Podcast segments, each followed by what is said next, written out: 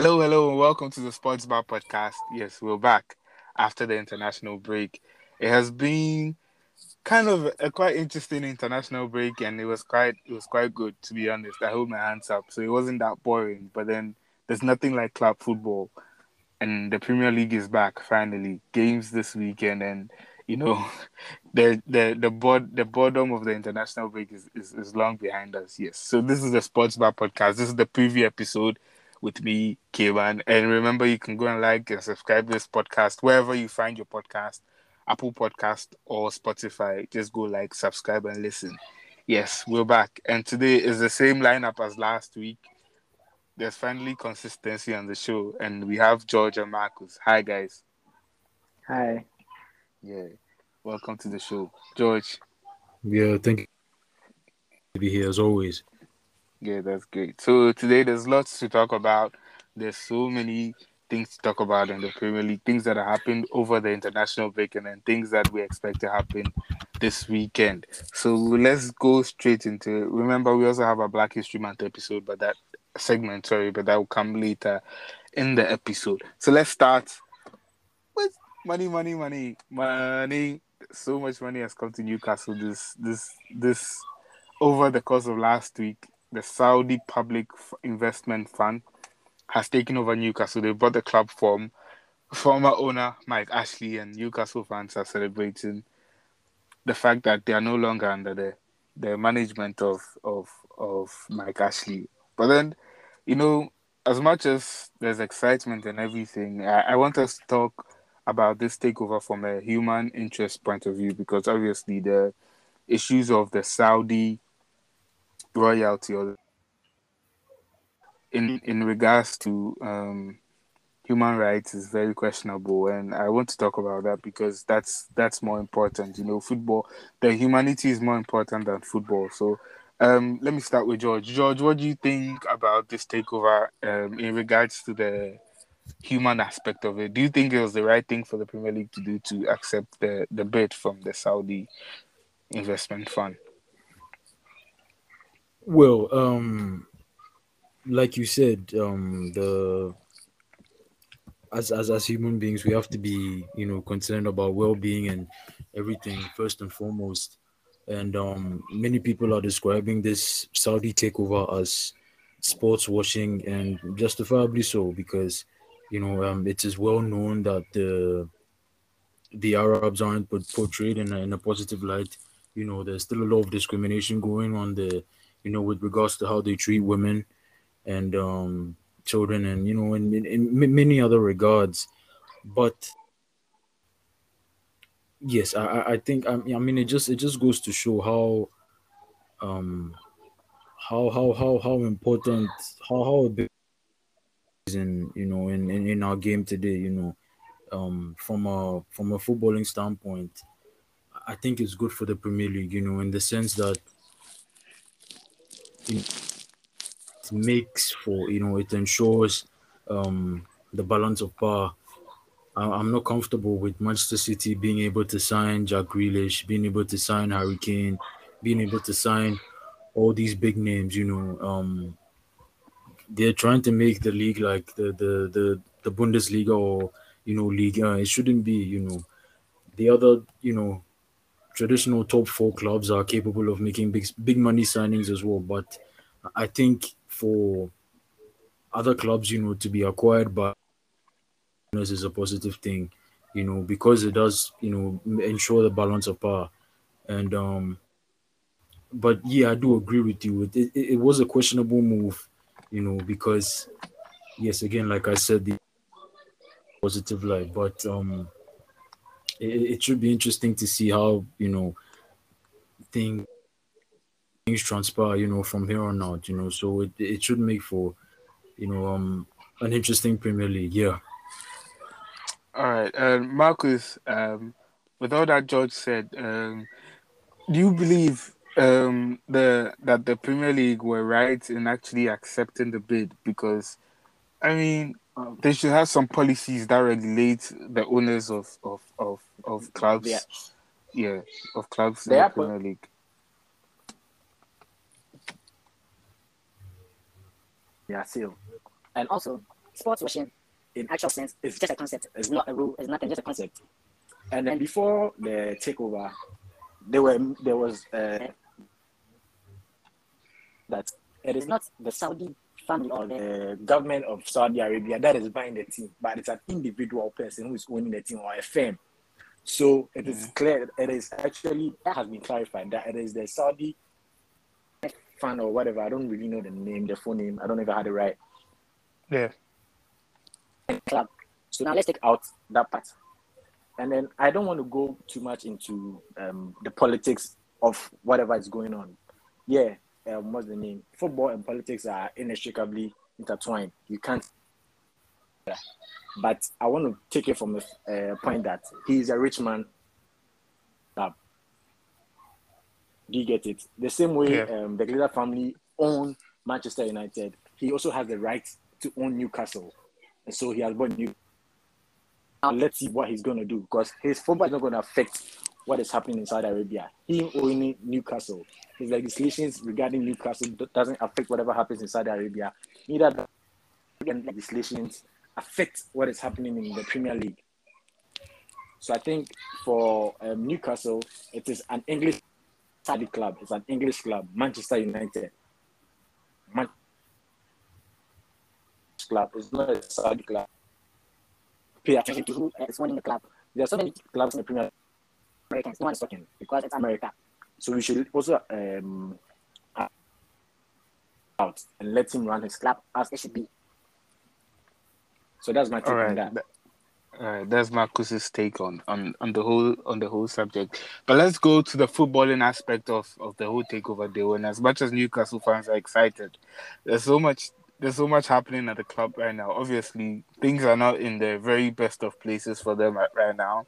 They are kind of battling reg- relegation. The the stadium is not in the best shape, and there's also the issue of the training ground, and then there's the issue of Steve Bruce, aka Stevie B, as I as I as I like to call him. Um, who George? He's he's been under so much pressure from the beginning of his tenure at the club. The fans don't like him.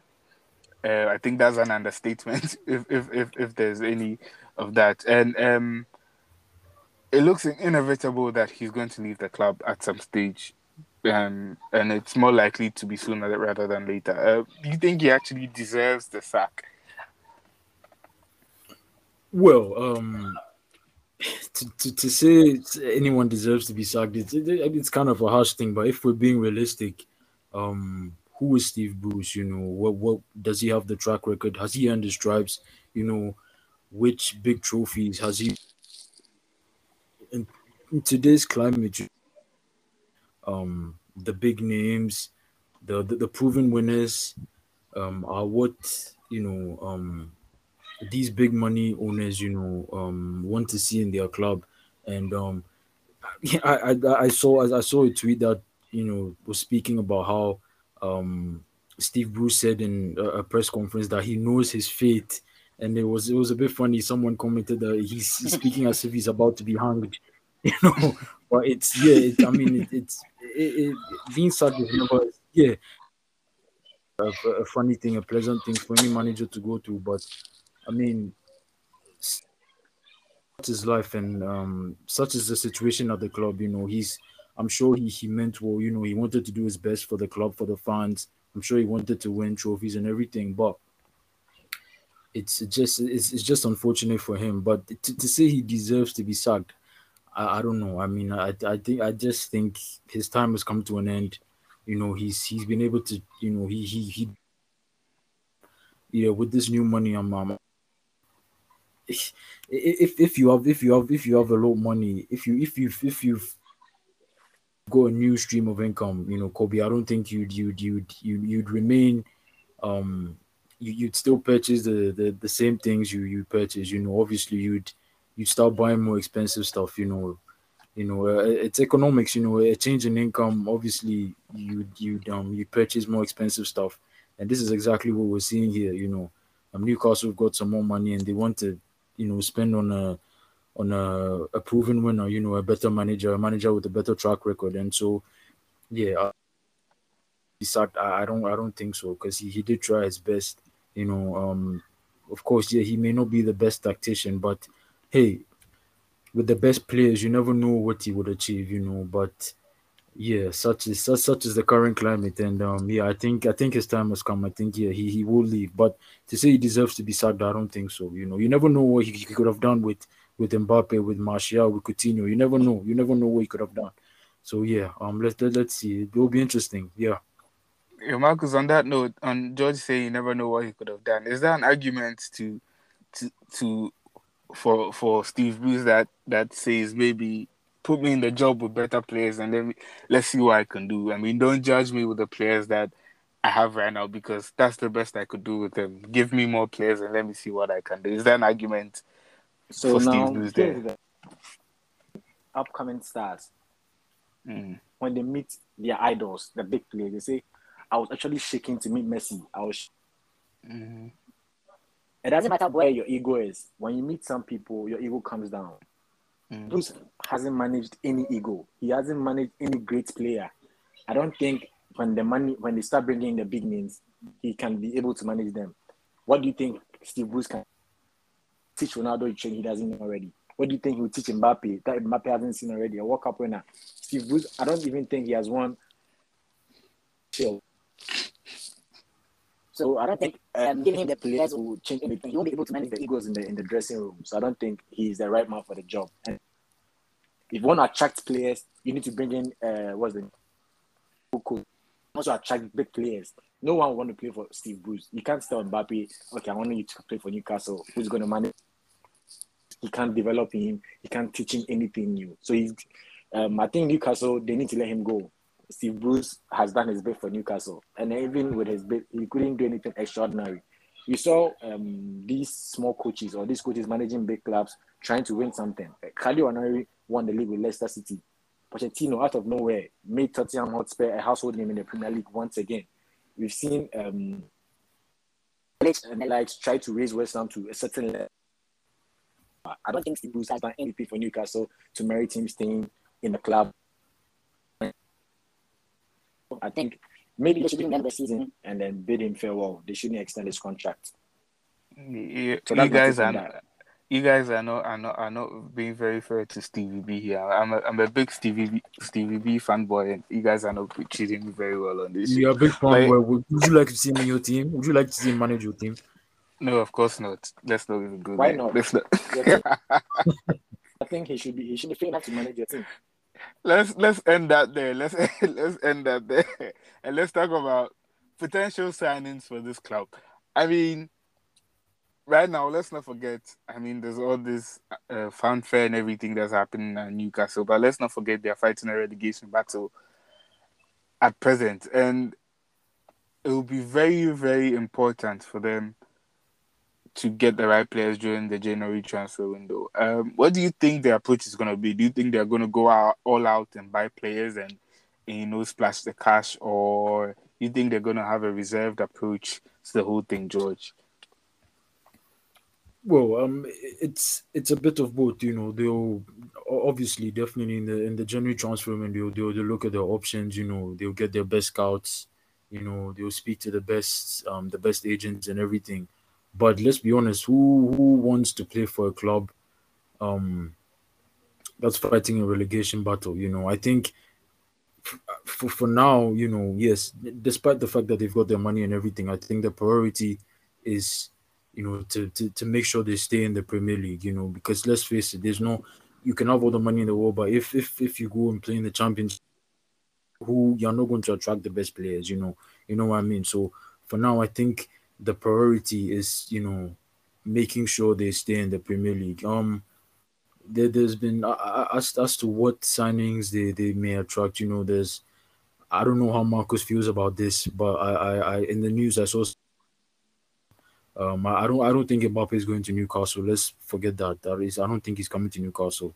Um, he wants to play. The man wants to play for Real Madrid. Um, another interesting name I, I I've been hearing um about is Anthony Martial. I love the boy. I love him. I love him. I still love him so much. I watched him in his first season when Louis van Gaal signed him. Um, I think he was he's exceptional. I think he still got um a performance against his performance against. I think with the right players around him, I think he can still shine. it'll break my heart to see him go to a fellow Premier League shine because Premier League club, sorry, because I think you he'll make it big there. But yeah, um, he, he's definitely another name being considered, and um, but yeah, I, I think as to what I think, um, yes, they'll they'll definitely like to go all out, spend you know, splash the cash, but I think they should, you know, and know how they'll stay in the Premier League, you know, yeah. All right. Uh, um. So, Marcus, with all of this, you know, there's also the issue of the coach. As all of you have already con- condemned Steve Bruce, obviously, people have uh, options, or there are options that um, can fill in that space. Uh, there's been a lot of talk about Brendan Rodgers and and all of that. He's he's distanced himself from the job at this present moment. But who do you think is more likely to be the coach of, of, of Newcastle after Steve Bruce leaves?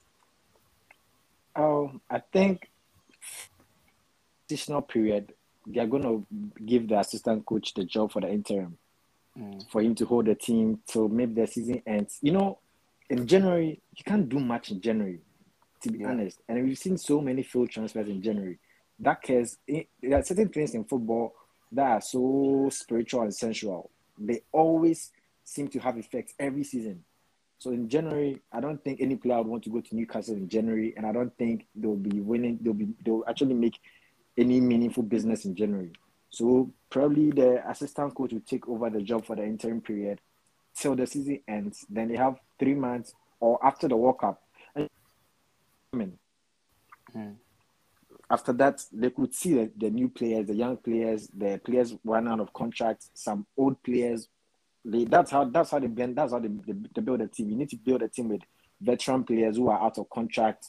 You build a team with new young players, and then maybe you buy two current superstars. But there's an issue of financial fair play. And then some way, somehow, these Arab money people find a way to financial fair play.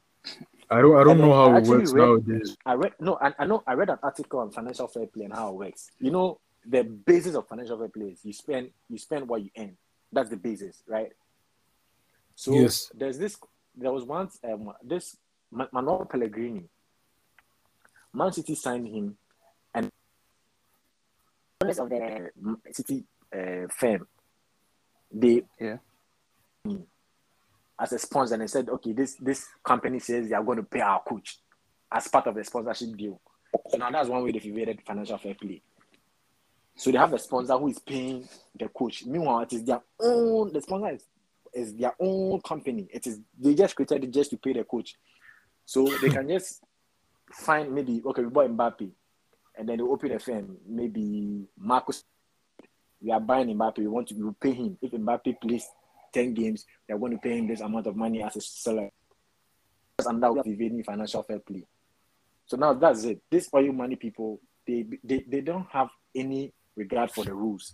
Unlike traditional clubs, Barcelona, Madrid, they think, oh, the, the fans think we need to respect football. They don't have any respect for football. They don't believe in the traditional aspect of football. They are, they are now into the modern game. We splashed in the cash. Other teams, like former Newcastle, they built from scratch former Manchester United, they built from scratch. But these people, they're not building from. They saw the, the money, now let's buy a team. They have money to waste. They have money to waste. No money to spend, money to waste this money. And not, it doesn't matter if they buy chaff or they buy trash. And Newcastle needs to, um, you know, there was this time there was a takeover at AC Milan 200 million. Yeah. They bought yeah. 11 players. A new starting, mm. and then it didn't yield anything for them. So they can't just try to change the face of the team at once. Maybe they could players the following season, one or two, the following season, one player, then they start building the team, making the team gel. That's the best option. They wait till January or after the World Cup, and they try making the signings. It's only era that I've seen after a uh, season of takeover, the team just blossomed. Aside that, Man City took like four years or five years, and other teams it took a, a couple of years before they started building it. So, so maybe they'll learn from the other teams. Yeah, that's true. Newcastle owners should listen to to Marcus. He's giving them sound advice. Yes, that's that's it. And I saw something on oh, during the week. and I was actually surprised. Uh, a number of clubs apparently were were upset at the Premier League for accepting the takeover and and all of that. And when I was reading the article, I thought, oh, maybe yeah, Watford, maybe Southampton, maybe Everton will be upset. But surprisingly, I saw apparently it was Manchester United and Tottenham Hotspurs that were leading the charge, saying, "No, we're upset about the we are we are upset about the, the Newcastle takeover." Regarding that, these were the teams that about six months ago we're trying to form a new league called the Super League, where only the elite clubs, and I'm using my air quotes right now, only the elite clubs in Europe are going to join it. Isn't it a bit of hypocrisy from these clubs to to be upset that the Newcastle takeover has happened? George, what do you think about that? Because it's obviously your club that's leading the charge. and that was, but yeah. don't you think it's a bit it's a bit funny?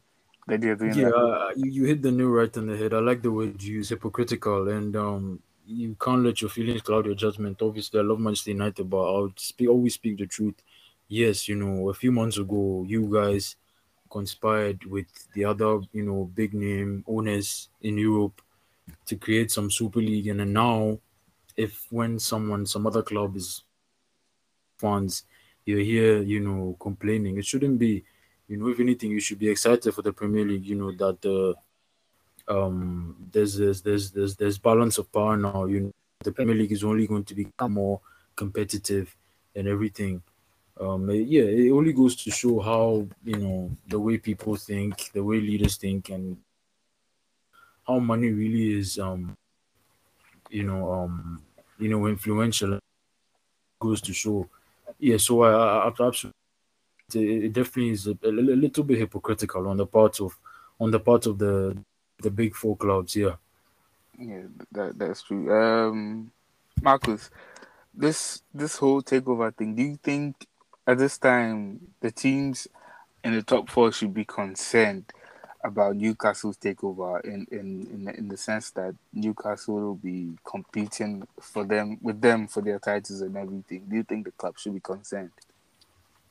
Well, in first sight, yes, they should be, but currently to compete, and that's that's one point. And also, it also sends a caution to them that they should then try to Liverpool owners who are, I don't know, in our local, in our pidgin term, they say chisel. They don't want to spend it. They should beware because the, the other teams are coming for them. Manchester City, as we all know, they are. All, I don't even see them making a fuss about it because, well, if you have money, you have money. If Newcastle can spend, they can spend. Manchester United have spent actually over a billion um, euros or pounds on transfers. I don't see why they should complain. And then it's a bit hypocritical of them um, complaining about Newcastle's takeover. I mean, in their defense, when they saw that the Super League was contra uh, football, I, I do. But they stepped down, they stepped back, so they withdrew from the tournament. So in their defense, they did the right thing. So uh, the Newcastle owner is going to withdraw from buying the team. No, so they have the every right to complain. I mean, they have every right to complain. Imagine an African setting, you're married to a rich man, and then you are enjoying everything. You help him, you help him make the money. Where he sees this young university girl, like, okay, I want to get married to this girl. What are you gonna do?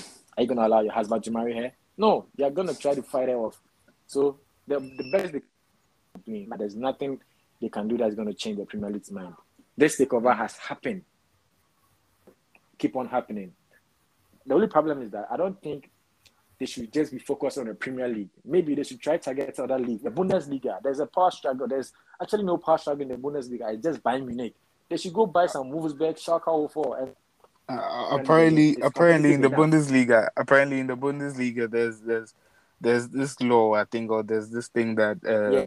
people cannot. Yeah, sixty percent of a team. Yeah, I think well, the fans are the fans are, are, are more taken into consideration in all of this. But uh, well, let's see what happens. Maybe RB Leipzig has done. RB Leipzig has actually found a way to maneuver it. These or your people can do the same thing. Yeah, and they hate they hate RB Leipzig in Germany for that exact reason. I mean, they're they're one of you know, most low. have you heard of this thing? North America, Club America. Have you heard of them? Yeah, I think they're in Mexico or something. Yeah, their, their motto is Odiame Mas. It means hate me more. Like this, I don't care. That's interesting. That's interesting. Let's see what what or how money is going to influence football in the in the in the future in the near future. But let's let's talk about the game during um, during the weekend, and we almost forget that Tottenham Hotspurs are going to go to the St James Park this weekend. Um, Tottenham won their last game against Aston Villa two one, and Newcastle have been in a rut of of form for for since the Premier League started. They haven't won a game since the Premier League started. Um, George, do you think this is the this is the time for them to win a game? Do you think they have a chance against the Spurs team? Absolutely not. You know, uh, again, you know, um, this is the Premier League. You know, nothing is ever guaranteed. You know, any any team can spring up a surprise at any time. But you know, um, can, uh, we should also also consider the fact that Nuno is is also under some pressure. You know, he he will be you know eager to to match and um get back in the top six. And um Harry, I don't think he still hasn't scored a Premier League goal, has he? You know he'll no, be he'll yeah, be yeah. There you go. He's he's in my opinion the Premier League's best striker. Seven games in, you have the Premier League's best striker. No goals is not a very good sign. You know he he's exceptional and he'll definitely score a lot of goals. But I'm sure he'll be he'll be eager to you know you know, get get his name on you know the score sheet and, and you know join the the race for the golden boot. Um, I don't think Newcastle stand a chance. You know, he, despite the fact that they're playing at home, I think Spurs Spurs would I think Spurs would win the match. You know, I mean they would not win it comfortably, but because Newcastle are a decent side, they've got a lot of balance in Maximin. I think he can cause them some damage, but I, I, I just I don't see them with this with this Saudi takeover. With they're so excited with the Saudi takeover and everything. It might you know, it, it's the perfect opportunity for Spurs to win because they're distracted. You know, um, so yeah, I, I I don't see Newcastle winning this match. You know, yeah, I think I think Spurs will win this game. Yeah. Marcus, do you have the same opinion as George does? Um, in a Newcastle have been terrible this season. Spurs are also nothing to write home about earlier in the season, they won three games straight. We were like, oh, okay, maybe they just fall off the road. So it will probably be a draw or a 2 1 victory. The takeover is not going to be enough. Uh, the aspect of that is going to be enough to spare these players on. I mean, they haven't made any signings. It's still the same old, the same old Stevie B. I don't think he has it to win his match. His best will probably be a draw, but I don't think he's going to win a match. Yeah, I mean, sure way to dampen the spirits of, of the Newcastle fans. But let's see. It's going to be an interesting game, and I'm sure the St. James Park will be bouncing on Sunday. But uh, as our guests are saying, they're not sure Newcastle can get anything from that match, but we'll see. Okay, now let's go to our next match um, Liverpool versus Watford. An interesting match, uh, or Watford versus Liverpool. Sorry, the Liverpool are going away. An interesting match, I have to say, you know, because remember this fixture two seasons ago. Liverpool were on a high. Everybody thought, no, Liverpool were gonna go unbeaten in the Premier League and everything. And then Watford came and then spoiled the party, and they spoiled the party pretty big. I mean, it was a three 0 victory for Watford. And I didn't watch the game that day, so I was I was in town and somebody told me the scores, and I'm like, no, you have to be kidding me. This this is not true. I thought it was a prank, but actually it did happen. George, do we see anything of that sort happening this weekend? or no, doesn't look like that. Well, you never know. You know, I, I, I, I, I, I always like to say nothing is for certain, man. You know, but there are several in consideration. Um, Mohamed Salah is firing on all cylinders. He's been ex- exceptional so far. You know, absolutely outstanding. He should cause some damage, but Watford would be spared. You know, with the acquisition of a, a Premier League winner. You know, they've got a new manager in Claudio Ranieri, and um, he said in um, one of his, you know, um, his interviews. I don't know if it was his pre-match, you know, press conference. Um, he said if, if, if the players are able to keep a clean sheet, you buy you buy all of them some pizza. You know, I'm yeah, sure there'll be, yeah, I'm sure there'll be all the all the players will be looking forward to the pizza. The pizza is not enough to, you know. well, what's what's what's what's pizza when you have Mohamed Salah, you know, winning a race yeah. against your centre backs, you know. Um, but yeah, it, it should be an exciting game. Um, for all those reasons, you know, Liverpool with their high press, um, Leicester with um with this new manager with you know some new tactics. You know, I'm sure it'll be interesting. Liverpool won't know what to expect of them. You know, with this new manager and um the aura you know surrounding you know his you know him, him coming to the club and everything. So it, it should make for a fascinating game. I'm excited for it. Um, but I I do think you know Liverpool will make life very difficult for Watford. You know, I'm hoping from, of course, as as a, as as um as a fellow as a fellow top four, you know, um person. You know, I, I hope it ends in a draw. Yes, con- contender. Sorry, thank you very much. But um, yeah, I, I I hope it ends in a draw. I don't see anything in a draw, but I hope it does. You know. Um, All right. yeah, Um, I, think, I before think Liverpool will win this match comfortably. Yeah. All right. Before I go to Marcus, um, in regards to the, the Newcastle vs Tottenham Hotspur game, apparently just this evening, uh, news coming in is that a couple of Tottenham Hotspur players have, have tested positive for the coronavirus. So um, Oh. maybe it's going to put that fixture in, in a sort of limbo. But let's see what happens. Maybe it'll, it'll go on, maybe it won't. But let's let's see what happens. Okay, now back to this game. Um, Marcus, what's Yeah. going on at, at, at Watford? Because they sacked their coach Xisco Nunez um, for being 14th in the Premier League, and I don't I don't know what the Watford uh, owners think the team is. I don't know what they think the team can achieve, but pretty much 14th in the Premier League at this point with the players that they have is basically what the team can do, what the players can do right now, and it's just this thing of Watford sacking their managers so so often. I mean, they have they've had like six or seven managers in the past five years or something of that start. I'm not too sure about that, but then don't you think it's just ridiculous the way they sack their managers? Because Well, there's a when there's eighty percent. when there's smoke, there's fire.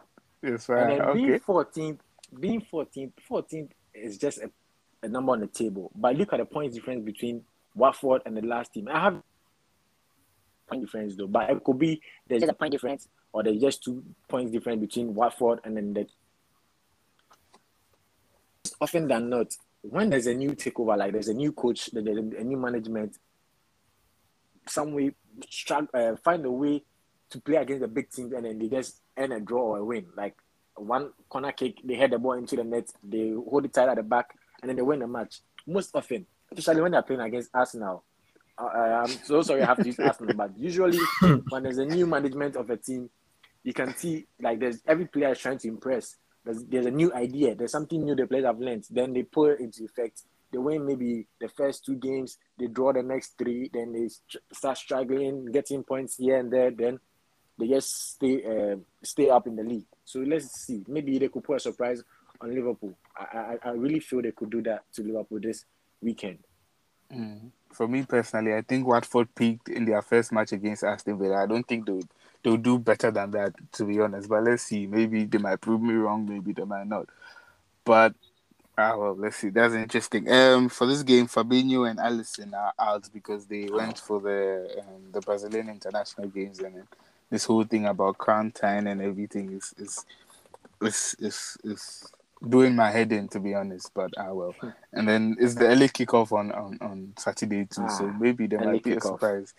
Well, the early kickoffs always bring There's up always a surprise surprise in the early kickoff. in the, in the early Always kickoffs. But let's see, let's see what Liverpool, Watford versus Liverpool brings tomorrow. Okay, now to our next game, and an interesting one to be honest. Um, injuries to centre backs. Both teams have that, and it's Leicester City versus Manchester United. And I don't know, but it's it's quite interesting this game because what's happening with Leicester, George? I'll give the Leicester perspective on this one. They haven't really been been been for the races up to the races this season. They, I think their last one was four games ago. They've lost games in their last four in their last four games, and they've drawn the teams you expected them to win. What's happening at Leicester? Do you think it's a burnout for the past two seasons? It could be. It could be burnout. You know, they they played the Europa League um last playing the Europa League this season as well. You know, and it's it's it's a hectic competition. You know, there's so many matches. Um, to be honest, I couldn't. distance. Yeah, I, I- exactly. I, I couldn't say what I couldn't you know pinpoint say what exactly, but hey, I mean, every every, every team goes through, you know, some patches, and um, but when I look at this Leicester side, you know, any any any team would wouldn't want to face Leicester. You know, they've got formidable players. I mean, you know, it's not the same squad they had when they won the Premier League, obviously, but I think they're still a very I, good I side. can argue that it's even a better squad than they A had better squad, won. exactly. Thank you a very much. squad. Yes, a very better, yeah, much better and squad. a younger you know. squad too. Mm. Exactly, exactly. hmm Yeah, exactly. But hey, that that's- such as football, you know, you can never, you know, give a particular reason for why, you know, a, a team is behaving the way they do, and um, but yeah, it it should make for a fascinating fixture. Yeah. And Marcus, um, with the with the the United aspect of this, I mean, both coaches are under pressure. Um, Ole Gunnar under pressure, and Brendan Rodgers is also under pressure for Leicester City because obviously things are not going as expected for both teams. But um, United have a chance in this game. I mean, they it was a disappointing draw with Everton the last time they, they, they played, and this is a chance for them to bounce back against, let's say, a top six rival. I think United is going to win. Mm. But then again, you know, Leicester every season they start slowly. You don't really talk about them, but then you five matches at the end of the season, you see Leicester is fourth, and then a big a giant is sixth. Then on the last day, Leicester moves to sit and gives way to the, the Giants to come over. But every season, this is how it, it is for Leicester. You don't talk about them. You just see they're in the top four. Oh, it's Leicester. Getting the end of the season, they're still in the top four. And then they slide down. But I think this should be um, the international break really affects more of the bigger teams compared to the smaller teams because they have most of their players playing on the international break. Leicester, they will probably have maybe five or six players who will be playing for their uh, countries. The rest will, will still be uh, um, in England training. So maybe that's going to help them. That's that's the best. Maybe that's the, the only advantage of a Manchester United. But aside that, I see United winning. Still Yeah. 2 1 or 2 0. Yeah, and the issue, George, about um, Manchester United, they are they're going to miss their two central first choice center defenders. Harry Maguire is out of the game. Rafael Varane is out of the game. Do you think that's a concern with regards to Lindelof and maybe Bailly coming into the team? It's a huge concern, you know. However, by I mean, being being a Manchester United fan is the definition of a, of a roller coaster. I'm telling you, and um, you don't know what to expect from this team. You know, I saw I saw a tweet that said we can play a five up front with Ronaldo, Pogba, Sancho, Rashford, and, and you you still won't know what to expect. You know, we still we still have the jitters going into this match. But yeah, um, I, I love Eric Bailly. I think he's good. I think he's a good centre back. He's nowhere near an exceptional world class, but he he can get the job done. My issue with him is he can be a bit reckless, and um, he's injury prone. You know, and um, yeah, some sometimes you just don't know what to expect from him. Um, with Lindelof, when he first came in, I, I I wasn't entirely impressed with him, but I think he's found his feet.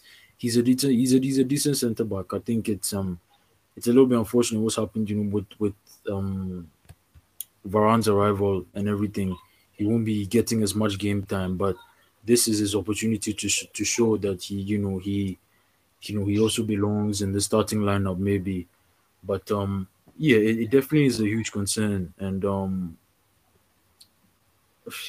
again, you, you never know with Eric Bailly. Um, I don't I don't see him winning a race with a, a, race against Jamie Vardy, you know, but it'll be interesting to see.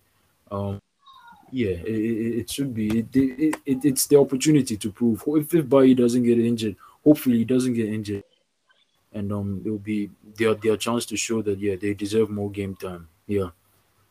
Mm, Okay, that's interesting. Another interesting thing that I saw this week was, oh, today. Let me start with that. Um, Gunnar was was was talking about Jesse Lingard, and he was saying that he hopes Jesse Lingard signs a new contract for Manchester United. Another interesting thing I saw this week, I think Jesse Lingard was was doing an interview, and he was like, sometimes he gets random phone calls from Jose Mourinho. he says he's FaceTime. sitting in his uh, yeah, and then he he gets FaceTimes from Jose Mourinho, and Mourinho is asking him what he's watching on the TV and what's on and all of that. That's interesting for Mourinho. Maybe he wants to send him to Roma or something. Let let let's see what happens to Jesse Lingard during the the um, international break or or in the summer. Okay, so now let's go to our, our, our next game, which is our last game for the weekend. The last game we're gonna delve in for the weekend is the 5:30 kickoff or the 4:30 here in Ghana, 5:30 in the UK kickoff. Um, Brentford versus Chelsea, and I, as a Chelsea fan, I have to be very honest here. I'm extremely nervous about this game, and with the with the team that has just been um, has just come into the Premier League most of the time, this is not the feeling that I have. But then I don't know. I've been seeing these signs, little little signs since Thursday. Brentford has been trending. I don't know why. It, they've been trending on Twitter, but then it just it just it just looks like bad signs for for this Chelsea team. Um, and Anthony Taylor is, is the referee, so that's like a minus five for Chelsea already. But let's talk about Brentford. They've been superb this season, uh, Marcus. They haven't lost. They they lost. They've lost just one game, and that was to Brighton and Hove Albion. Faced Arsenal, beat Arsenal convincingly. They, they they showed Liverpool how the game is played, and the intensity is definitely going to be at the community stadium, the Brentford Community Stadium this weekend. Have you been impressed by them? No, to be honest. Wow, Um, You haven't? Yeah, yeah. I, you know, as a Barca fan, I'm really um, impressed with good football. Let's put the ball on the, on the ground. Let's pass the ball around. I think they score a bit of the sloppy goals sometimes, and other times too, some crossing here and there. I don't really. I'm not a fan of that kind of play. If Marcus, they they are playing the way they have to survive No. in the Premier League. Yeah, You can't- yeah, can't exactly. So- against uh, during the time of Michu, I think that was 2014 or 2015. You Yeah. remember Mich- Michu, uh, Swansea yeah, City? with Swansea, yeah. During that time, Swansea City they used to play beautiful football, Mm. and that was something that impressed me. I mean, once in a once in a while, you're going to see uh, uh, Brentford um, deal with Liverpool, and that's the only achievement. They beat Arsenal, a weaker side. Arsenal, Arsenal had like six or seven players that were out injured. You get it, and then they managed to win. And it was also their first game. You know, when these um, underdogs come into the Premier League, they tried on their first game to impress. So all Marcus, these- la- I'll the last time they played, they beat West Ham. You know, like West Ham. away. That's I, I, surely. I'm honestly still not impressed. Maybe I, I, I need to see something else. I'm not. I'm really not impressed. I think yeah. I, I need to give them what's the name? Commendation. yeah. I need to give them commendation. I need to give them commendation for what, what they are doing, but still, I, I think they need to show me something else.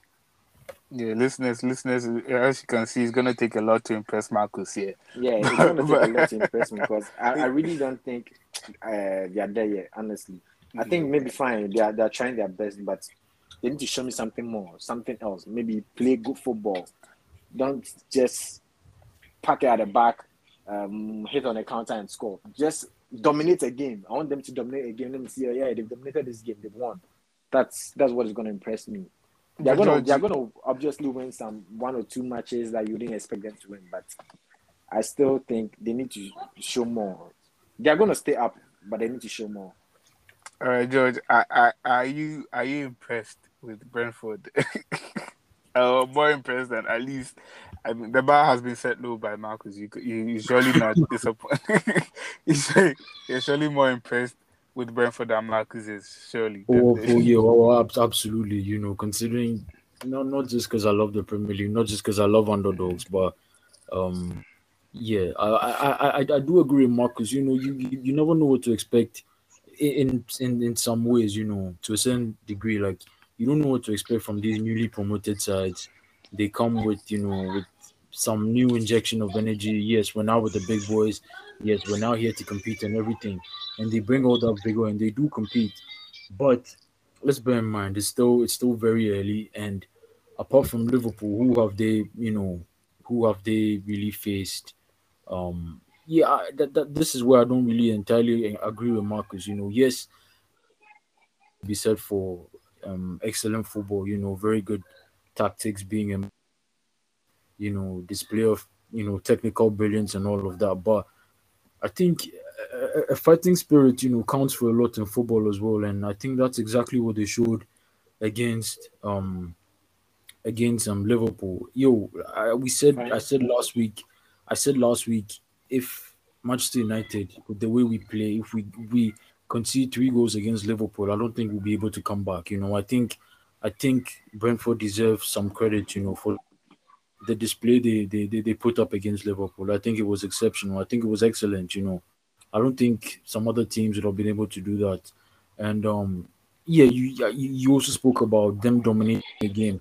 Yes, in their first game against Arsenal, maybe yes, Arsenal were missing um, a number of key players, but I think they dominated that game. I think Brentford did an, an, an outstanding job. I think they did very well.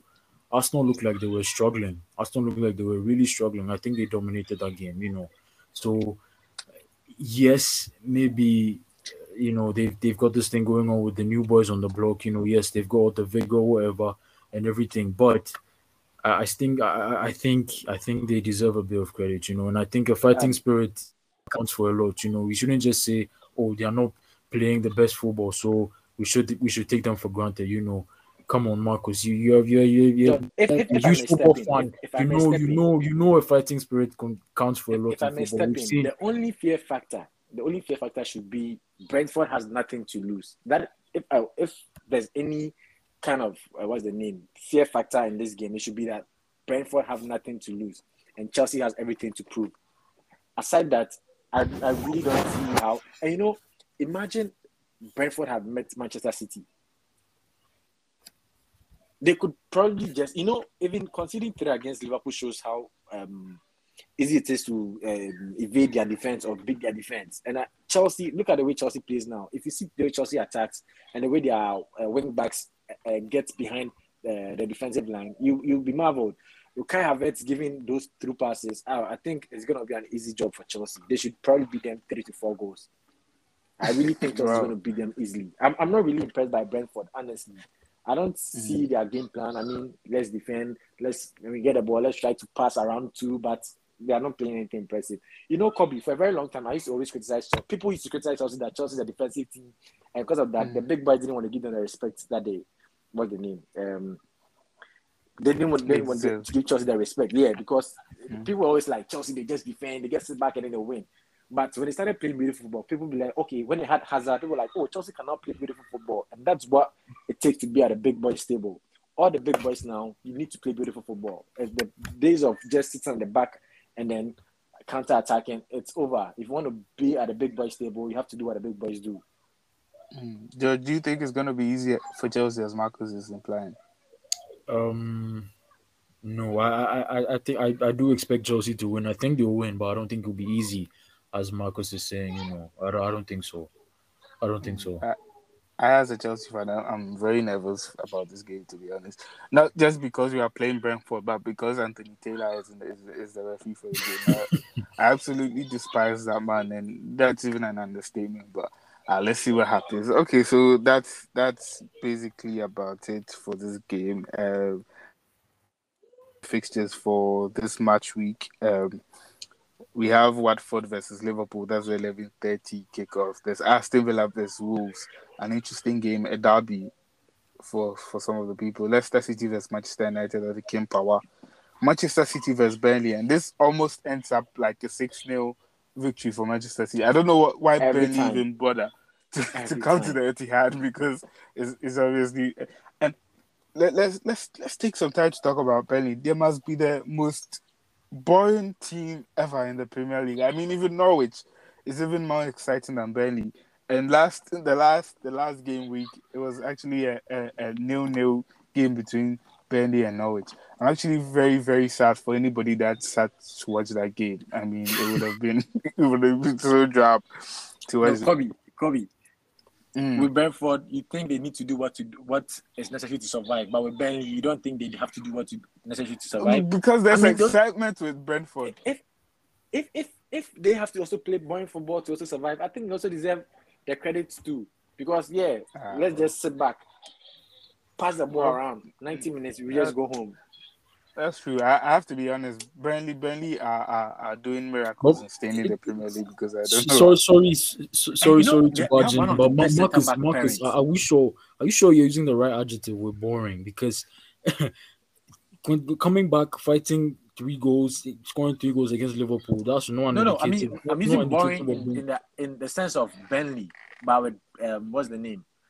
You right, know, yeah. when I, when I talk about boring, I, I don't really limit it to um, the number of goals in a game. I mean, when you have the ball, what shows that like what shows you're, you're, you're doing something with it. You don't have to just get a ball, you lose the ball, then you sit back till the other team passes around for like 10 minutes. When they lose it, then you can finally do something. Maybe Come every do two- the, should be end, the game should be end to end. It should be end to end. They they don't they don't necessarily they they I, I understand what Marcus is saying because he's saying maybe they defend a lot and then they just hoof the ball up for their two strikers to to do something and and that's that's how they play but it works for them and it's ex- I, I would say it's, it's kind of exciting because they score goals Marcus to be honest but Well, yeah, they do score goals. They do score Yeah. goals. And it's, it's different from Burnley because You know- Burnley would, Kobe, would have Wouldn't, yeah Let's- wouldn't, let's at wouldn't we, wouldn't we, The- the wouldn't we describe that as pragmatic football? Isn't that what Jose Mourinho pioneered? That is a bit dogmatic. That is a bit dogmatic. L- l- Yeah. Let's let's look at let's look at Leicester City when they won the league. You know they played beautiful football. Mahrez could hold up the ball, take on three or four players. He lays the ball to Vardy. Vardy could take on a defender, run to the keeper. Okazaki was very good with dribbling. They had Leicester had the squad. They had this uh, striker from Argentina, Leonardo Ulloa. yeah Uh, another uh, uh, uh, another brilliant striker. He actually got injured midway through the season. They had the tight at the back with Gabriel Huth and then Wes Morgan. Aside that, they had very uh, what's the name? Um, attacking minded players. Kante was in the DM. Kante, you know, Kante is actually a very good box to box player. People don't give him credit for that. People only notice Kan- Kante for being a defensive midfielder, but Kante can dribble, he can run with the ball, he can pass. He doesn't give flashy passes, but he gives very good passes. Marcus, but you know, you know, with this, you, you can say that. But then, for me, I feel like if you play beautiful football and you get relegated, then what's the point? You know, because Norwich are playing good football, or even Fulham last season, they played good football, but then they were creating chances and everything. But then in the end, they didn't get the points. So one would argue that you know, like Brentford, what they are doing is is is is get the point, let's stay up, and then maybe we'll develop the team because. I mean, that's what's necessary for now. They don't want to go back into the championship. Do you understand? Then again, my culture as a Barca fan maybe uh, comes to play here because I still Yeah. feel you need to play beautiful football. and even George, Manchester United, when you win 2 1, you be like, the ball was boring. You won, you scored goals, right? But you want to see something beautiful. You want to see your player, your team dominate. They should just like they should play beautiful. You know, you know what I mean. So Yeah, when because- when you just win, I've, I've because I've become a because because I set those standards, you know, and uh, yeah, I agree Exactly. with you. Yeah, so I have that standard too. If you want to play with the like I said, you want to play with the big boys, you play as the big boys do. Mhm. I mean, But one thing City that's- dominates all the time. Yeah. Man City will play with you and then it will be like possession 60, 40, 70, 30. But then again, even as a even as a big team with less possession, you can see you also attack Man City more. When uh, Chelsea lost to Man City this um last three weeks or so, um last three game weeks, Mhm. Chelsea um uh, what's the name? The possession was like 70 something or 60 something. But Chelsea Yeah. could still attack Man City. You know, you get what I mean?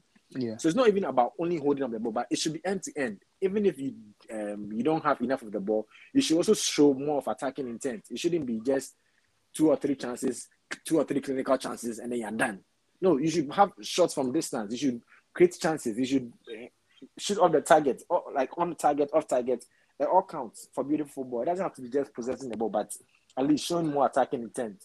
Uh, Marcus, Marcus is very, very hard to please. There, we we, we Yes. can all agree a- on as a that. Barca fan, as a Barca fan, I, I really expect more if you wanna if you wanna play beautiful football. Yeah, okay. But one thing that's for certain is that they're going to be beaten by Manchester City this weekend. I think that we can all agree on.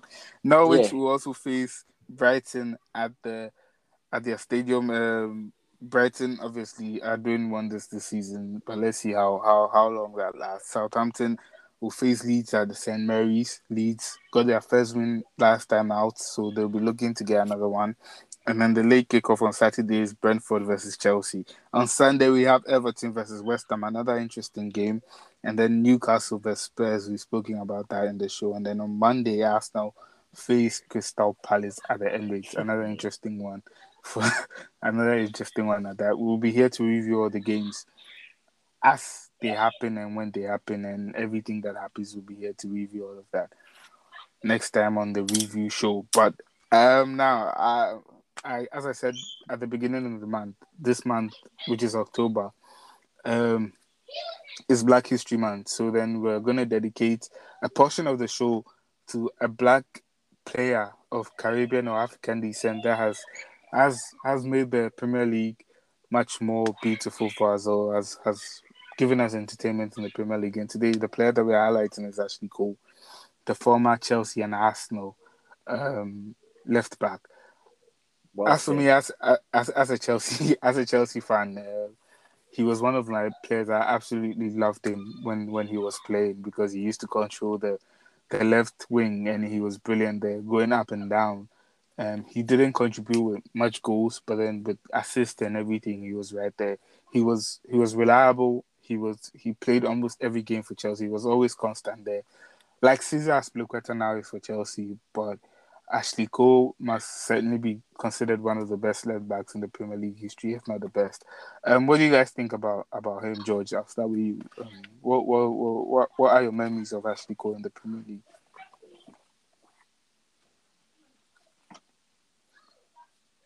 Hello, George. Are you there? I think George is off. Oh, okay. So, um, Marcus, what what what what do you okay, think about Ashley so Cole? The advent of attacking football in the Premier League all begins with Ashley Cole. I mean, he's one of the first uh, fullbacks in the Premier League who could, from the defensive and attack. He also recovers perfectly. I mean, like you said, he didn't have the numbers to prove, and, and even in those times, the stats weren't very necessary. Like they weren't really keeping stats of all those things. But Cole was one of the very first fullbacks in the Premier League who could attack you and defend perfectly equally too. And he had also been consistent for like eight to nine years. From he won the Golden Trophy with Arsenal, unprecedented, and then still yet to be seen again. And also, he won everything a club football could offer with Chelsea. He won the Champions League and the Europa League. He's actually, in my opinion, the greatest left back in the Premier League. I mean, Robertson is trying his best, but I think he's so far because the standard as Nico sets is, is too high for current fullbacks in the Premier League to reach. And even of all time, I think he should be there among the top five, in my opinion. Ashley Cole, he counts. Oh, that that's great. That's um, brilliant. Um, view or brilliant views of Ashley Cole. Obviously, he was a great player in the in the Premier League. So yes, he he he he showed us black excellence in the Premier League. So we appreciate him for that. And I think George has left, but um, unfortunately, unfortunately, we are at the end of the show, and it's been an interesting show. Uh, thank you, Marcus, for being here, and I'd like to say my thanks to George too for being here.